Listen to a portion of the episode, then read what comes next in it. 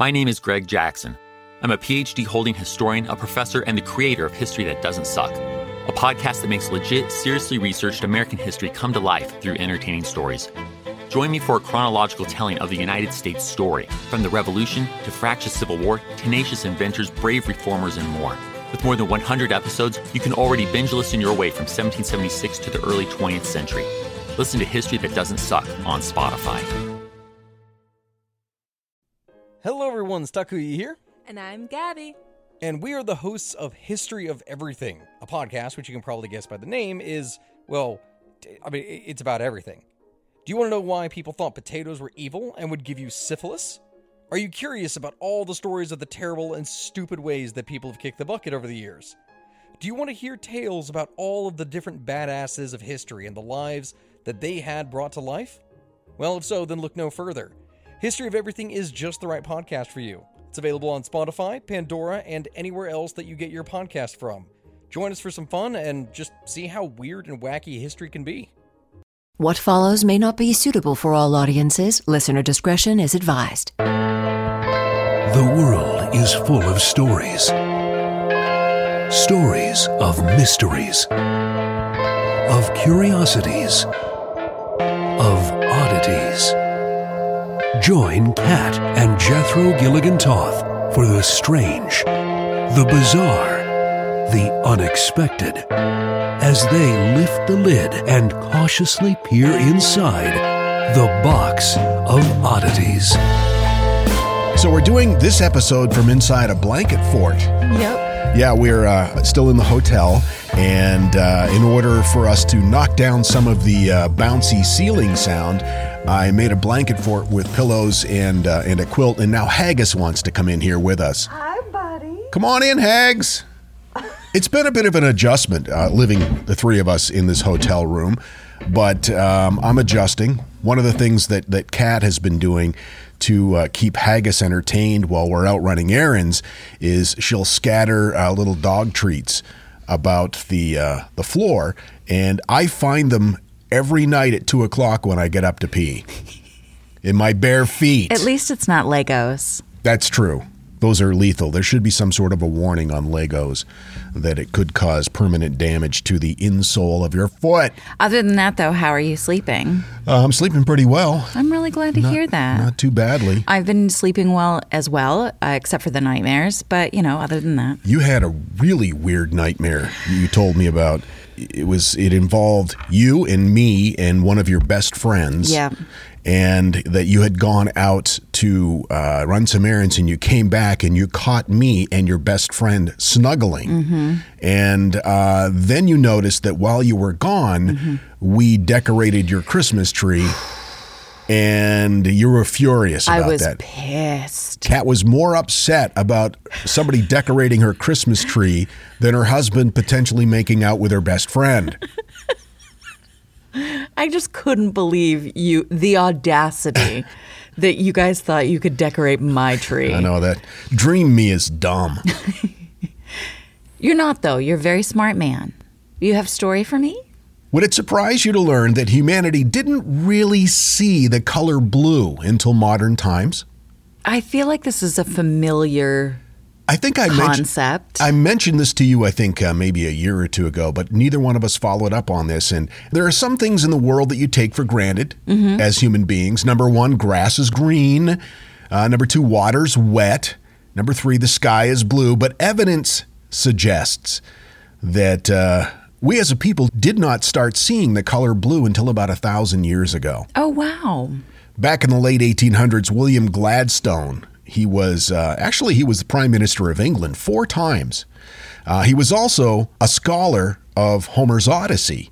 He was obsessed with the epic poem that was written in uh, the 8th century BCE. Uh, during one of his many readings of the Odyssey, it occurred to him that he never saw the color blue mentioned. Homer never mentioned the color blue anywhere in the text. Oh, wow. And that's a lengthy text. It's it's dense, yes. Um, now, it's not that Homer didn't write colorfully. He certainly did. He Sure. used lots of colors to describe things. Between the Iliad and the Odyssey, uh, black appears 170 times, white about 100 times, red 13 times, and yellow and green uh, about 10 times each, but the color blue not once. Hmm. Not once. And when you consider that uh, most of the Odyssey takes place at sea, Why? Right. uh, that that's really quite astounding. You know, with the sea being all blue and stuff. Hopefully. So Gladstone took to a pondering. He thought that, uh, it, well, the thought popped into his head that perhaps Homer was colorblind. Maybe Homer couldn't see the color blue. That would make sense. Right. My dad used to see blue as white. Really? Yeah, which made Dr. Mario very frustrating for him. So Gladstone checked other Greek literature and he noticed the same thing. Nobody, nobody mentioned the color blue, not once. So, of course, the next logical assumption that he would make is that all Greeks were colorblind. Oh. Um, and perhaps they were at the time and then evolved to see the color blue. Sure. Well, a decade would pass until a man named Lazarus Lazarus Geiger came along. Now, Geiger was a philologist, a person who studies ancient texts. Geiger noticed what he noticed was that the Greeks weren't the only ones who never referenced the color blue. He went through uh, Chinese, ancient Chinese stories, old Icelandic sagas, and even the original Hebrew Bible. Not one mention of the color blue. Wow. Isn't that crazy? Yes. So then he decided to really dig in and find out what colors were mentioned and how frequently and in what order they were mentioned. And what he found out was that uh, pretty much with every language it was the same. What he found was first you get black and then white, and then came red, and then maybe yellow and green. Blue was mentioned very, very, very few times. And this was uh, pretty close to what, what Gladstone had discovered about Homer's epic poems. It, it lined up pretty well. So, what's the deal? Did we just evolve to see the color blue like about a thousand years ago or so? Could it have been that, that humanity didn't evolve the ability to perceive the color until modern times? Well, not exactly. What we're discovering is that in the early stages of language, the divisions between colors was much, much broader. Sure. For example, Homer described the sea, the color of the sea, uh, this way. He called it a dark wine sea. He described wool on a ram as dark violet wool. He also wrote of green honey. And this wasn't just artistic or creative license on, on his part. Those words would encompass not one, but a lot of colors that There we're was- used to today. There was no mention of puce, is what you're saying. No, or mauve, for that matter. the words that they used to describe colors described a series of colors, and it wasn't until modern times that we started breaking the colors up and, and assigning them individual names. Sure. And blue just wasn't a category that was acknowledged? Right, and and they think that the reason because of that is in nature blue doesn't show up as often as green mm-hmm. or reds Right. or or whatever. It's still kind of the issue today too. In Russia, for example, they don't have a single term for the color blue. English speakers, of course, consider different shades of a color to be the same color, like light blue and mm-hmm. dark blue. But in Russia, dark blue and light blue are two completely separate colors. Right, yes. And it's just a stark as stark a difference as blue and green would be for English speaking people. So it's not that they didn't perceive the sky uh, as the same color that we do. They just described what we call blue in a different way.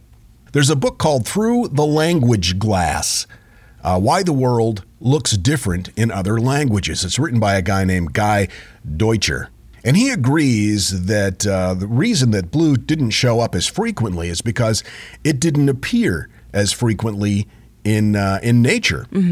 So they really didn't need a word for it. In fact, there's only one language, one ancient language, that has a distinct word for the color blue, and that's uh, the ancient Egyptian language because they used blue dyes. Right. So they that was specific and important to them, so they had a word for it, but that's the only ancient language we know of that has a word for the color blue. And even though blue doesn't show up as often in nature as green does, for the love of God, the sky is blue and it's about the biggest thing out there. Deutscher decided to conduct an experiment on his daughter. Yeah, sounds weird. That's fair. Yeah. Uh, when she was very, very young, he never once asked his daughter what color the sky was. He did teach his daughter all the colors, but he intentionally never mentioned the color of the sky. So after a period of time, he was pretty confident in her learnings. So he took her outside and he pointed to the sky and he said, What color is that? And his daughter had no response. Oh, really? She didn't know. He would ask her what the colors of other objects were, and uh, she knew. She didn't hesitate. She knew all the colors correctly. He, she she and had she could identify blue in Yeah, other yes, circumstances, just not in the sky. right. If he pointed to uh, something else that was blue, she would say that is blue. But because he had never told her that Mm-hmm. the sky was blue, she for some reason didn't see the color blue. So that's really interesting. Do we see the sky as blue just because we've all agreed that it is? That's my point. Exactly. What is reality? It's what the majority Oh. of us it's gone so much deeper now. whatever the majority majority of us say is real, that's what we consider reality is. So it took her more than 4 months before she could come up with an answer. He asked her once more what the color of the sky was, mm-hmm. and she finally did answer him. She said, "White." right. Because she has the same color blindness that my dad had. apparently. It was another entire month after that before she would ever call the sky blue for the first time. But even then, she kept going back and forth between white and blue. She wasn't really sure. She did eventually decide that the sky was blue, but it took her a full six months after she had been first asked to identify the color of the sky. Well, the color of the sky does change quite a bit, and it's a very light blue many times, and there's lots of white clouds in it Sure. often. So I can certainly see how that would be confusing. So there's a distinct connection between language and our perception of everything around us. Uh, Lazarus Geiger, again, by the way, one of the coolest names ever. Very cool. He said, quote, Here a whole world of antique relics for our investigation lie hidden not in fragments, but in unbroken, well connected links.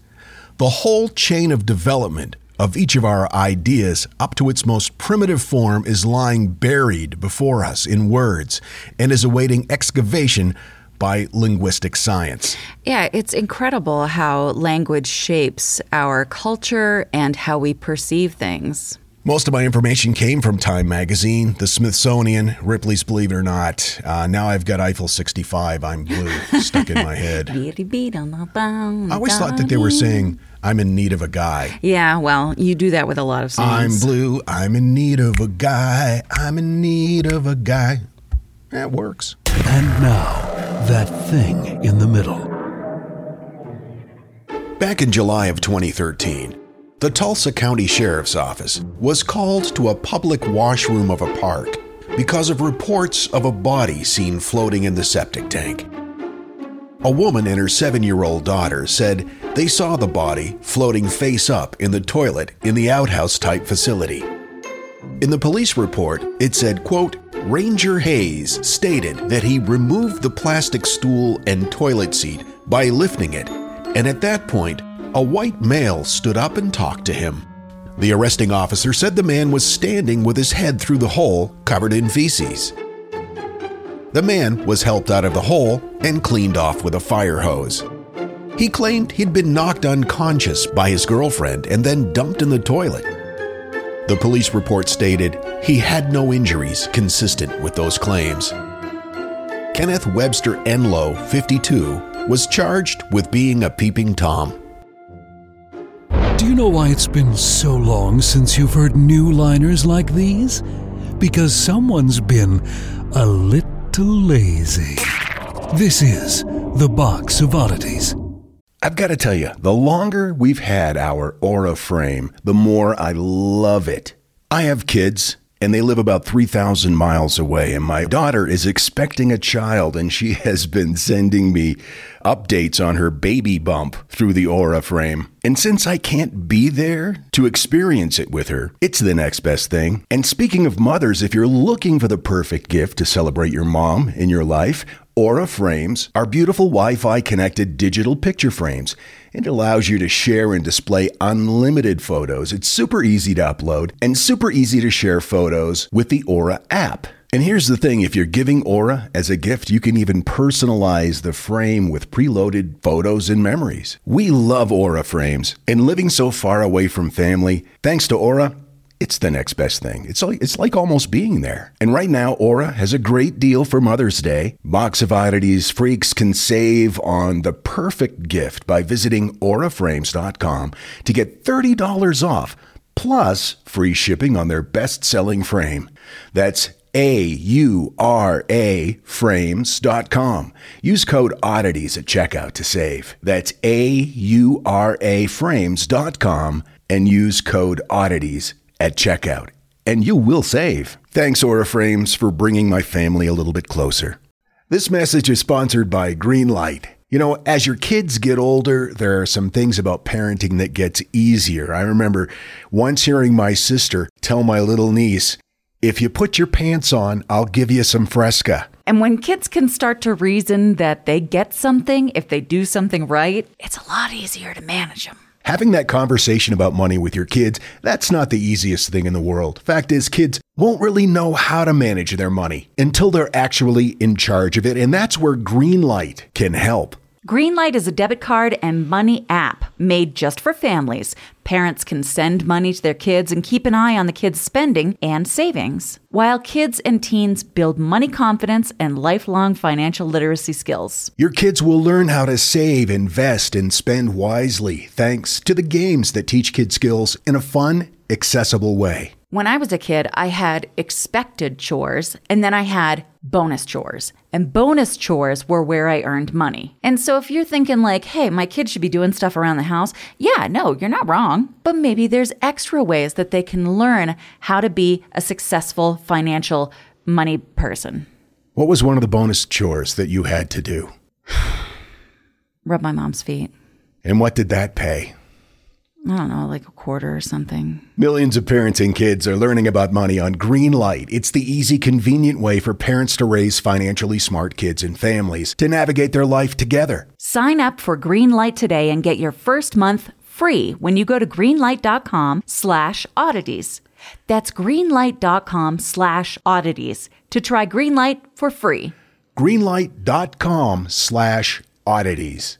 Want to learn how you can make smarter decisions with your money? Well, I've got the podcast for you.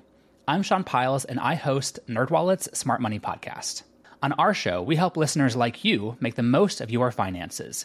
I sit down with NerdWallet's team of nerds, personal finance experts in credit cards, banking, investing, and more.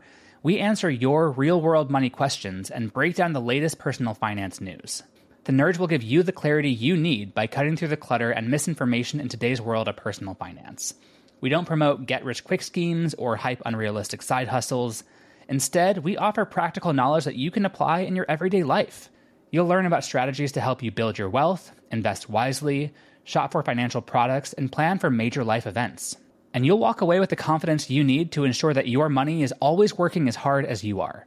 So turn to the nerds to answer your real world money questions and get insights that can help you make the smartest financial decisions for your life. Listen to NerdWallet's Smart Money Podcast wherever you get your podcasts.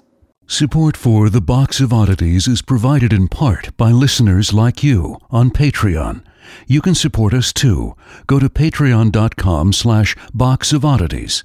Thank you. The Box of Oddities with Kat and Jethro Gilligan Toth. Tracy sent us a message on the old Facebooks. She said, uh, I was doing the dishes for my family at 45 years old, and my 80 year old mother comes over and lays three different style Trojan vibrators on the counter. One was unboxed. She said, quote, Here, these are for you. I don't like them. she goes on to say, My adult daughter told me that she wanted a vibrator for Christmas and sent me a picture and a text. I said out loud in the room, which my father was in, quote, You don't ask your mom for vibrators for Christmas. and then I said, And why are they so fucking expensive? to which my 76 year old father said, Hold on, I have some in my magazine. And he pulls out a Carol Wright mail order catalog. I never knew. That family is amazing. Fits right into the freak family, that's for sure. Thanks, Tracy.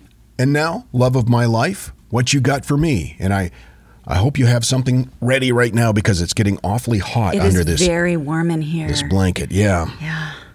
Okay, so we like to dabble in genealogy, your We're- family more than mine. We're dabblers for sure when it comes to genealogy. Oh, yeah. Um, and we know how it can change someone's life. And this is a story about just that. Thomas Edelman lost touch with his father after his parents divorced in the early 70s. And he really didn't know that much about his family's history on his father's side of the family. So that's why he was doing some genealogy. As he was growing up, he had heard rumors about his family's business and thought that it was possible that it was previously owned by German Jews who were forced to sell to his paternal grandfather. Oh, wow. Wilhelm Edelman. So on September 15th, 1935, the Nazi regime announced two new laws the Reich Citizenship Law, the law for the protection of German blood and German honor. And these laws informally became known as the Nuremberg Laws. And the, the law, the first one, the Reich Citizenship Law, um, basically defined a citizen as a person who is of German or related blood, and that that meant not Jews, and that meant because Jews weren't full citizens, that suddenly their rights in Germany were not full rights. In fact, in the first six years of Adolf Hitler's dictatorship, Jews felt the effects of more than 400 decrees and regulations on all aspects of their lives. 400. 400 Holy shit. they systematically took away their rights and property. The Reich citizenship law uh, specifically restricted Jews from the German economy, making it legal to confiscate their property or buy their property without consent, which is stealing, um, for much less than what it was worth. So, anyway, in recent years, Thomas said that he found Nazi tax records confirming that his paternal grandfather, Wilhelm, had bought the hardware store in Bad Mergentheim in 1938. The store over the years had become a successful chain of hardware stores that still exists to this day.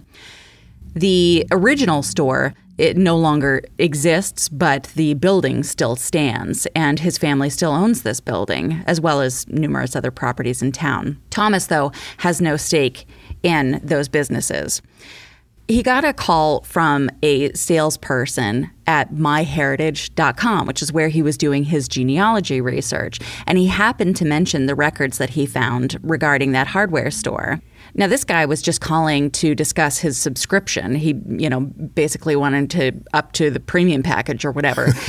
and uh, ended up being pretty fascinated by Thomas's story. So he led the genealogy company to actually tracking down the original owner's relatives, the owner of this building and this store. Two weeks later, they reached back out to Thomas Edelman. They said that they had been able to track down the information regarding the original owner, Benjamin Heidelberger. Uh, they found in 1942 his naturalization records from British Mandatory Palestine, and they were able to find uh, images of his gravestone alongside his wife. Emma's gravestone in northern Israel. Wow. What's more, they had discovered that Heidelberger had a living granddaughter. Hannah Einrich was an 83 year old retired teacher. So Thomas Edelman, having just learned this all about his family business's history and the information regarding those they had purchased this hardware store from, reached out to Hannah Einrich through MyHeritage. He wrote, I believe that if my family supported the injustice of your grandparents' experience, it is our duty to take this into account and take over responsibility, at least in getting in touch with you, to listen and to learn. Wow. Wow. as I am part of the Edelman family, I want to take the first step and I want to listen to you. Knowing that uh, someone in Hannah's position might not want to speak to him, Thomas continued, I do understand that you might not see any benefit for yourself in personally talking with me.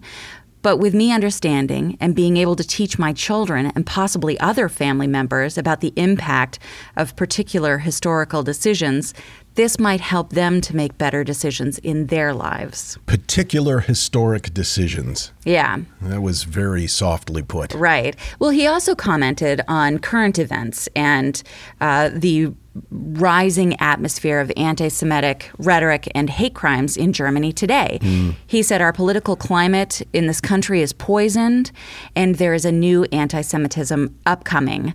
I want to make sure that at least my family will never again be responsible for injustice experienced by others, but stand up and take part for the weak. Nice. So after receiving Edelman's letter, Hannah agreed to talk with him, and soon after, they spoke in German on the phone. Hannah knew all about the old family shop and actually had a black and white photo picture of it hanging in her apartment Oh in Israel. God. Hannah had been very close with her grandfather, and she was able to share his side of the story with Thomas. In the fall of 1937, she said her grandfather said, We sold him our house for 10,000 Reichmark, though the asking price had been 15. In July 1938, we sold our shop and warehouse for the bargain price of 28,500 Reichmark, the same sum for which I had bought it 30 years earlier. Oh my God. Under different circumstances, Hannah's grandfather had said, I could have sold it for 40,000, but back then many Jewish businesses were sold under value. She said that Benjamin Heidelberger often spoke of his former homeland and wrote in his German language diary. My business successor, he called him, Wilhelm Edelman, came the first of every month to pay rent. And even though he was a member of the Nazi Party, he was a decent man and not an anti Semite. Oh, wow. In his diary, Heidelberger wrote, One day, Edelman came to me and said I should leave Germany as quickly as possible. There were plans in place to act against Jews, and he felt obliged to warn me, his good acquaintance. Oh, wow. This gets better and better. Hannah's grandparents used the money from the forced sale of their store to flee Germany just two weeks before Kristallnacht. Sadly, her maternal grandparents remained in Germany and died under the Nazi regime. This, of course, blew Thomas's mind. In a sense, his grandfather had helped their family by telling them that they needed to leave Germany. He may have saved their lives. And in a sense, he was a part of something that was killing millions of others. Hmm. Hannah said, Thomas was very moved. He said he was so happy to hear the story from my side. He was almost crying. Though Hannah said she'd understood Thomas's grandfather to be a decent man, although a member of the Nazi Party, Thomas said he still felt very uneasy about his grandfather. I know my grandfather, he said, was a very good businessman. When he was a student during the 1920s, he was already a member of the Nazi Party, which was before Hitler came to power, so I don't believe he was such a good man. I'm not 100% convinced. I doubt he didn't take advantage of that situation. And Thomas noted that although Hannah's family was treated very badly, she was very friendly to him and didn't hold him responsible for anything. Thomas and Hannah have stayed in touch, and Thomas hopes to visit Israel in the future. Oh, I was I was hoping you'd say they fell in love and got married. Oh, well, there's quite a big age difference there. Oh, that's um, right. She's 83. Yeah. Edelman had said that it was very important for him to teach the history to his 15 year old son. He said, I want him to understand what history is and what history means. Although he doesn't have anything to do with this story, it's our ancestor who has impacted the lives of a whole family who had a life in this country. I want him to learn and understand whatever decisions he makes has an impact on someone else's life. That is beautiful. And boy, do we need to hear that. I know. That's a story that really resonates right now. And the thing is, like, he could have learned about his family's history and just kept that to himself and, and known it and moved on. Right. But he felt it was his responsibility to reach out to this woman, this 83 year old that his family had wronged. Did he give her back the building? It's not his to give back. Oh, it's not. It's, No, it's in his family, but right, he doesn't have he's not- control. Yeah. Yeah. He doesn't really have a relationship with his father. I see. Okay. I want to thank Dawn and Keely for sending me this story. I, I, I believe someone else did too, and I'm sorry, I, I lost track of, but several people did mention it, and I'm so glad that you did. I was researching this in the lobby of this hotel and crying as people were checking in. so that was really nice. Uh, but I got most of my information from CNN, Times of Israel, New York Post, and combatantisemitism.com. The thing that really got me about that story is that for some reason, it seems that in so many ways we have forgotten that we're all people. And this gives me hope for humanity when I hear stories like this. It's great. Yeah, it's amazing how easily we can change focus um, and and look more at how we're different than how we're the same. And this is a great example of how we are. We're I mean, we're all the same. God, that's amazing. So I'm looking at the um, calendar, and we are rolling up on our live New York show. It's only two months away. So excited. Well, yeah, yeah, it's like what eight weeks, nine weeks, something like that. And uh, tickets, are, of course, are on sale. If you can't make the show live in New York, it's going to be streamed live at the same time. So, at the same site, you can buy that you can buy live tickets. You can also buy virtual tickets and watch us fail miserably in the Big Apple. Theboxofoddities.com. And our apartment's going to be ready early, earlier than they told us. So we'll be moving in on Monday, which is the day this this uh, episode drops. So next time you hear the box of oddities, it'll be from our new Orlando studio and not under a quilt at the Element. It is so hot in here. It is so very hot. We'll see you next time. Until then, keep flying that freak flag. Fly it proudly, you beautiful freak. And so, let it be known that the box of oddities belongs to you, and its fate is in your hands. The box of oddities commits to the telling of stories stories of the strange, the bizarre, the unexpected. We wish to offer our deeply felt gratitude and appreciation for your patronage theboxofoddities.com. On Facebook at facebook.com slash Box of Oddities Podcast. On Twitter at Box of Oddities. And Instagram at Box of Oddities Podcast. Copyright 2021. All rights reserved.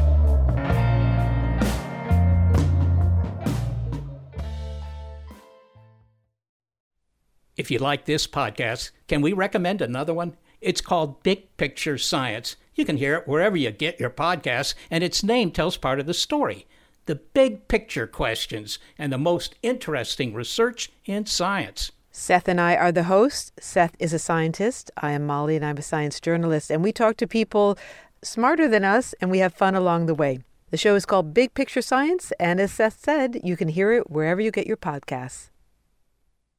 Hi, I'm Neil. And I'm Ken. And we are from the Triviality Podcast, a pub trivia style game show where a lack of seriousness meets a little bit of knowledge. Join us each week for an hour long game of general knowledge trivia featuring special guests from around the world, plus tons of extra themed episodes.